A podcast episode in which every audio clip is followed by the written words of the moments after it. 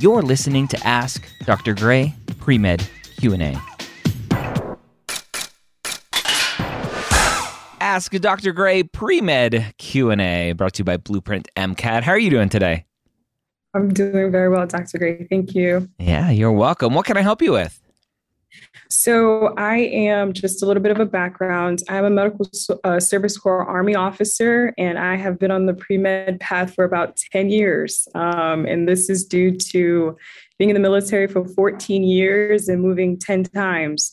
Um, so, this question is for other military or veterans um, that follow the non traditional path how do we solidify our applications by showing that we have seven transcripts, eight transcripts, multiple withdrawals from um, deployments that we weren't told about, or training exercises um, that come up unexpected, or um, you know, just simply in my case, just having those those breaks um, from not able to just continuously get that pre med education. So, like, what do we do to tell our story? Yeah, you, you check the box that says you've served in the military or are currently active duty, and then you'll have the opportunity to uh, expand where needed. I think at the end of the day, the fact that you're going to check that box, that you're you're a military member, the fact that a lot of your activities are going to be around the military is going to tell the, the person reading your application that, oh, I, I, guess this person was in the military. And that comes typically, and, and I'm a little biased because I was in the military, so I understand a lot of these things. Um, it typically comes with that understanding that you're going to have a non traditional path. Correct. So I, I wouldn't worry about it. I, I would just tell your story the best you can. Where it comes up, the fact that you're in the military, it's going to come up and you're going to talk about it. And then that's it. Some schools will have, uh, as part of their secondary application process, they'll have questions that that may be very specifically perfect for for you talking about this where it's like hey if you've had any break in your education if if you've graduated and, and you you haven't uh, uh, and you've taken some time off what have you been doing? You, you'll have opportunities based on secondary questions that schools may ask. In terms of the primary application it's really going to be that military service question and then uh, and then just your activities being focused in and around the military Okay. So I have a question about that. Um, obviously, normally when we look at volunteers, we like to see people with consistency, perhaps at one organization. Yep. So, again, especially as an officer, when you're moving every two years, you're not able to show that consistency. So, yep. is that frowned upon that, you know, we might volunteer, we might do a blood drive, and then we might volunteer at a homeless shelter. So, you're going to see all these different variations of events instead of having, you know, I've been somewhere for two or three years. Um, is that is that frowned upon? Typically, right? We we would typically go, who is this person, and why can't they hold down a job, right? A volunteer experience or whatever. Is there something wrong with them uh, that they keep getting fired? They keep getting told, yeah, we don't want you back. Don't come back. Um, again, from a military perspective, you have a reason and that's always the biggest thing is if I'm reviewing an application and I go, what's going on here that they're jumping around so much? Mm-hmm. What's going on, right? I see a transcript with eight different schools. I see activities that last 10 hours, five hours, and then you move on. Well, first of all, a lot of those activities may not make it into your application depending on the, the application service you use, right? For AMCAS, you're limited to 15 spots. For AACOMAS and TMDSAS, they're unlimited. So you may want to fill in all of those little ones. For AMCAS, maybe you just combine like various activities and just put them in okay. into one activity is, is one option to do that.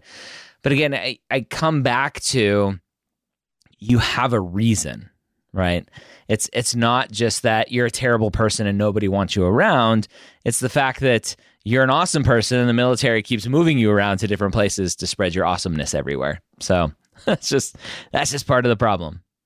I'd like to expound upon that. So in my personal journey, um, one thing, and I, I, I actually hope I don't have to speak about this in an interview. Um, I've volunteered and I've obviously committed my ser- committed myself to service for almost two decades. I'm in a very rigorous post-bac program. Um, hopefully, I'm able to say I'm at Thomas Jefferson University's post-bac program. Cool. Um, very rigorous program. So I decided that I needed to prove myself with, you know, having a stellar GPA and making sure that I get the MCAT, you know, that I need to get into the schools that I'm looking to um, apply to. So my volunteerism hasn't been that much because I decided to take these two years to dedicate myself to that, as we spoke about consistency within my transcript. So hopefully, again, someone doesn't see like, oh, you know, you volunteered all these years and then it looks like you took about a year and a half off. Mm-hmm. You know, what what is the cause? And I want to say, well, obviously, yeah. a, a very rigorous program and battling, you know, duty as well. So just hopefully, you know, that's not too bad. Yeah, I think there's always concern, and this is why I made up this this new club that I'm chartering called the the OPC, the Overthinking Pre Med Club. There's this there's there's this concern that it's like, oh, they're going to see this gap and they're going to wonder what's going on and blah blah blah, and and that's partially true. There there may be concerns of like what's going on. I, I, I lined up all of your activities here, and it's been a while. There's a big gap there, but then your transcripts are there too and they can see the time where you have a gap in your activities is a time where you're in a post-bac program and and they're not dumb people reviewing your application. They can go oh i guess you took some time to focus on grades. Okay great. Ideally best case scenario you're still doing some stuff but that's not always doable. And if if you're still active duty you're in your reserves or whatever you still have other commitments on top of the post-bac program and so that's all it's all understandable. Medical schools do not need you to be perfect. they need to understand your journey. They need to understand why you're doing this. They need to understand and have confidence that you're academically able to do well in medical school, that you're academically able to pass the boards the first time you take them, that you can communicate, that you're compassionate, empathetic, and all these other core competencies that they're looking for so that you'll make a good doctor on the other side as well. And so, for a non traditional student like yourself who has amazing experience being in the military, going through a rigorous post-bac program to prove your academic ability, doing all of your clinical experience and shadowing and volunteer and all this other things. Like you're doing it all you're putting a level of expectation on yourself that medical schools aren't going to have. You're trying to to to live up to this standard that you think is is needed this standard that student doctor network and reddit may may say that you need to have and and sometimes language that i use in, in terms of being consistent and all this other stuff that that isn't it's it's not something that that is doable for every single person, every single situation, and that's okay. Absolutely. Um, this is about the application. So, how do we? I want to make sure my application does not look like fallacious. Hopefully, I'm using that word right.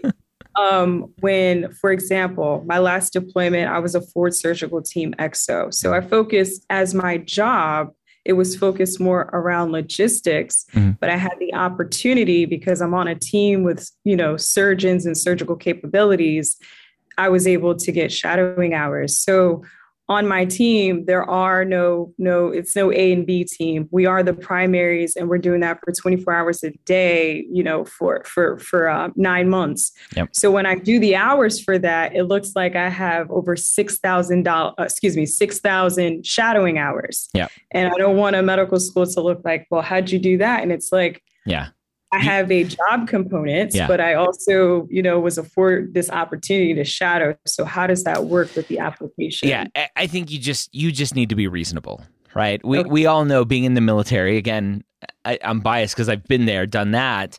I served five years in the military. Now, mm-hmm. is that five years times 365 days times 24 hours? Is that the number of hours I have? No, right? You have weekends off sometimes. Obviously, when you're deployed, you're 24 7 theoretically. But you still sleep, you still eat, you still go to the bathroom and shower and all of that stuff, hopefully. So I just use common sense. The the general thing that I say is just use an eight hour day as as your math calculation. I, I don't think you need to go crazy there, and be careful with the fact that your main job is doing one thing, but it afforded you the the ability to also shadow. Those are not the same things. So if you have eight hours for your main job, that's not also eight hours for shadowing. I would try to separate out as much as possible to say, okay, my main job most days was about uh, nine tenths of the time, and then the other one tenth of the time, I was able to kind of chill and, and just watch what was going on. So, so do some fuzzy math around that, but don't double dip the hours. Okay. Okay. Yeah, because that that was definitely a concern of mine because yes, you know, for deployments, we're we're on, um, and I was like, well, you know, I don't I don't want it to look like I'm I'm trying to fluff numbers, but I mean, it's it's my reality. Um, so. No, but but it, it is, but it isn't, right? Because you sleep. I did. Okay. So, so that's and that's and it's it's funny because I was just at a conference recently uh, with pre health advisors, and, and this came up the fact that people will will put 24 hours a day for like uh, doing Peace Corps and stuff like that. I'm like, no, like it's not 24 hours a day. And and military members do the same thing. I'm like, it's not 24 hours a day. Like, yes, theoretically, technically, but but don't do that. It's it's it's just gotcha. weird.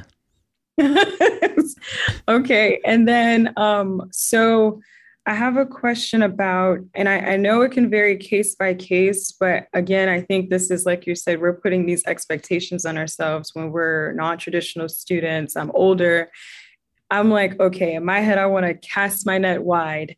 Yep. And I've listened to some of your previous podcasts. I, you know, I don't think I'm going to apply to 30 schools, but I'm like, I'm nervous. Um, yeah. you know, I see some of the people with like five two eights and 4.0s and putting in 18 applications and getting accepted to like seven. So I'm like, yeah, what's going on? you yeah. know, like, should I just do it? Like, so just kind of like, what is your overall you know response to that and i, I think uh, it's it's a game of numbers at the end of the day you have to do the research find the schools that you're super interested in going to and, and applying to and uh, do some visualization, like opening up that acceptance email or getting that phone call saying, "Hey, congratulations, you've been accepted to."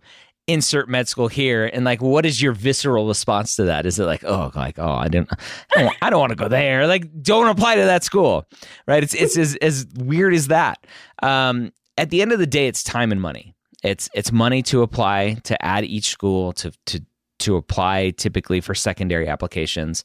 And then it's time to fill out all of those secondary applications, to do all of the research when it comes down to finding the schools that you're interested in applying to.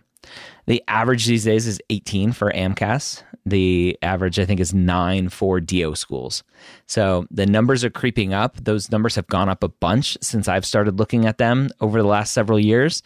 Uh, I think the average used to be when I first started looking at this, uh, probably 2013, 2014, was 14 schools. And so four schools um, times 60,000 applications or applicants it's that's a lot of extra money that the AAMC is raking in um, and that students are spending. So I, I think it really just comes down to uh, time and money and just confidence. And uh, are you going big or going home? Uh, do you do you want to be one and done? I, I, it's it's hard. It's hard to put a number out there.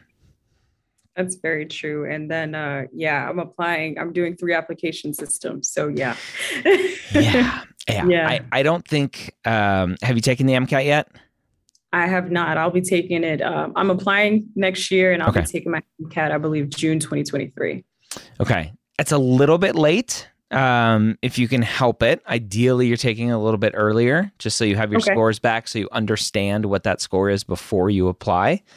Okay. Um, typically, we recommend January to March so that you have time to retake if you need to in June. Uh, but but that's that's something you can work on. The the biggest thing for you, right? You mentioned the 4.0 528 students. If you watch application renovation, I had one of those students on 4.0 yes. 528, but his application was terrible. it was terrible and i told him it was terrible so i'm not like it, it, just wasn't a good application it was like hey I, i'm just really smart and so i want to be a doctor and he had one activity that kind of went to the fact that he was interested in looking at medicine that was only like a six month period of time. And then he's like, cool, I'm done. I'm going to go do something else. right. So, as a reviewer looking at it, I, I look at someone like that and go, okay, you're smart enough potentially to be a doctor, but I don't think you want to be a doctor. Yeah. And so for you, your stats may be less than a 4.0528. 99.9% of students are going to be less than a 4.0528. But the rest of your story shows that you really want this. You've been working hard for it, that you've been putting yourself around patients, you've been putting yourself around doctors, you've been exploring the healthcare field. And that mm. the story that you're going to put forth through your application, through your primaries and secondaries, is going to show that you're a good human being who wants to be a doctor, and that's what you've been. That's what you've been up to. Yeah, this is this has been uh, like a, a, second life. yeah. How long this journey has taken, but it, it is it is humbling, very humbling. Yeah. And very rewarding at the same time. So so, so that one word right there tells me that you're leaps and bounds ahead of the 4.0528 students applying to medical school saying, I'm smart enough, I want to be a doctor. They are not humbled. Every day, I, I, every day. I have faith that that you will uh, that you will you will be fantastic through this application process. Thank you. I appreciate that. Um, I have, I think, one more question, and, yeah. and then I won't take up too much of your time.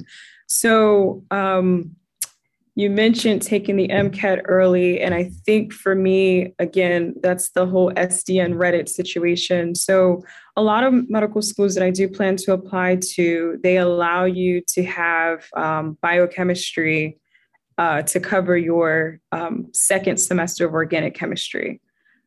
I've been a little nervous about that. And my program does allow for me to take biochemistry in the fall, and I can take my second organic in the in the spring.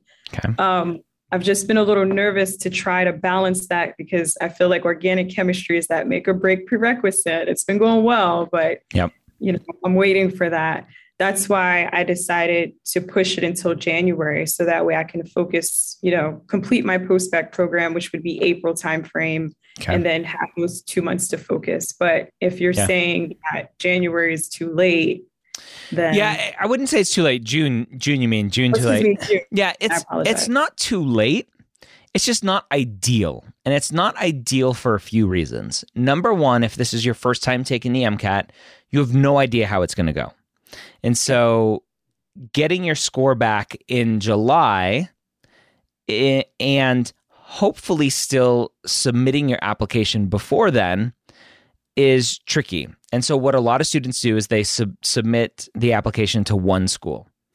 Get their score back and go, "Great, I'm confident in my score. Let me add all the other schools." that's okay. That's that's less of a concern. The bigger concern that I see students run into time and time again is the fact that MCAT prep gets in the way of application prep. Okay. Writing your your personal statement, working on your, on your activity descriptions, starting to pre-write secondary essays, all of that stuff gets pushed to the side because you start freaking out about the MCAT. Okay. That's typically I'm, what I see. So I like students to get the MCAT out of the way so they can focus on on the application. And and that situation may not work for you because you're in your post-bac program and you need to focus on that and do well on that and that's okay. Right? Not every piece of advice that I say fits for every student. Understandable. But that, that's a great point because again, I have three applications, and by the time I'm finished with my post-bac, like I said, seven transcripts and probably about 140 something credits. Yeah. So yeah, yeah, that's a, that's a lot. Yeah, so it's a lot. It's a lot. if if you haven't already, go sign up for a free Mappd app account where you can okay. start to get your transcripts and enter all of those courses into Mappd app. so you can start to get a feel of what that's going to be like for your real application. So you can see if there's any hiccups requesting transcripts. So you can just go through that process. Okay, I will absolutely do that. I, I totally will. I start, um, my program actually has the MCAT prepped, the Kaplan course embedded in our uh, post-bac curriculum. Okay. So I would technically start in November, but now hearing that maybe sp- early spring um, is a is a good time to take the exam. I, I probably want to flex, you know, a little bit before Thanksgiving to start. Yeah. See what you can do, and if if it's too much, then that's okay. And and it, it doesn't have to be perfect. Just you just need to understand some of the traps that you'll fall into that that I see lots of students fall into, and just understand those traps are there and and prevent them as best you can. These are these are wonderful points and and great words of encouragement. We we definitely need it, and I, I thank you. I thank you from the bottom of my heart for what you do for all of us, not just pre med, but I think overall for the healthcare system. You're going to make a, a, whole bunch of better doctors um, just because of your mentorship that you're you've been giving us for the past couple of years. So I appreciate Thank you. you. Thank you. Couple ten years I've been doing this. Ten years. Yeah. It's crazy. um, so, in, terms of MCAT prep, uh, just a quick little plug for for our sponsor, Blueprint MCAT. Uh, it sounds like Kaplan course embedded in the program, which is great. A lot of postbac programs, SMPs do uh, some sort of MCAT prep into the the program, which is awesome. Full length exams are yes. are great. Blueprint full length exams students say are much much much better than Kaplan. So potentially, if you can swing it, check out some some uh, full length exams. You get full length one for free with a free account, as well as lots of other goodies as well over at blueprintmcat.com. Absolutely. So absolutely go check those out. um, well, from the bottom of my heart, uh, from one military service veteran to uh, a current uh, military service member, uh, thank you for your service, and uh, thank you for for going on this journey to be a physician and uh, going from one service career to another service career. Thank you. Yeah. Thank you so much. You are welcome. Good luck to you. Keep keep us posted. Absolutely. Thank you so much. And to all the veterans, active duty, reservists out there, it can be done. It might take 10 years, but it can absolutely be done. Thank you so much for joining me here on Ask Dr. Gray Pre-Med Q&A. Did you know that we record these live on Facebook at 3 p.m. Eastern on most weekdays? Search for Medical School HQ on Facebook and like the page to be notified. Don't forget to check out our amazing Facebook group, The Hangout, at medicalschoolhq.net slash group.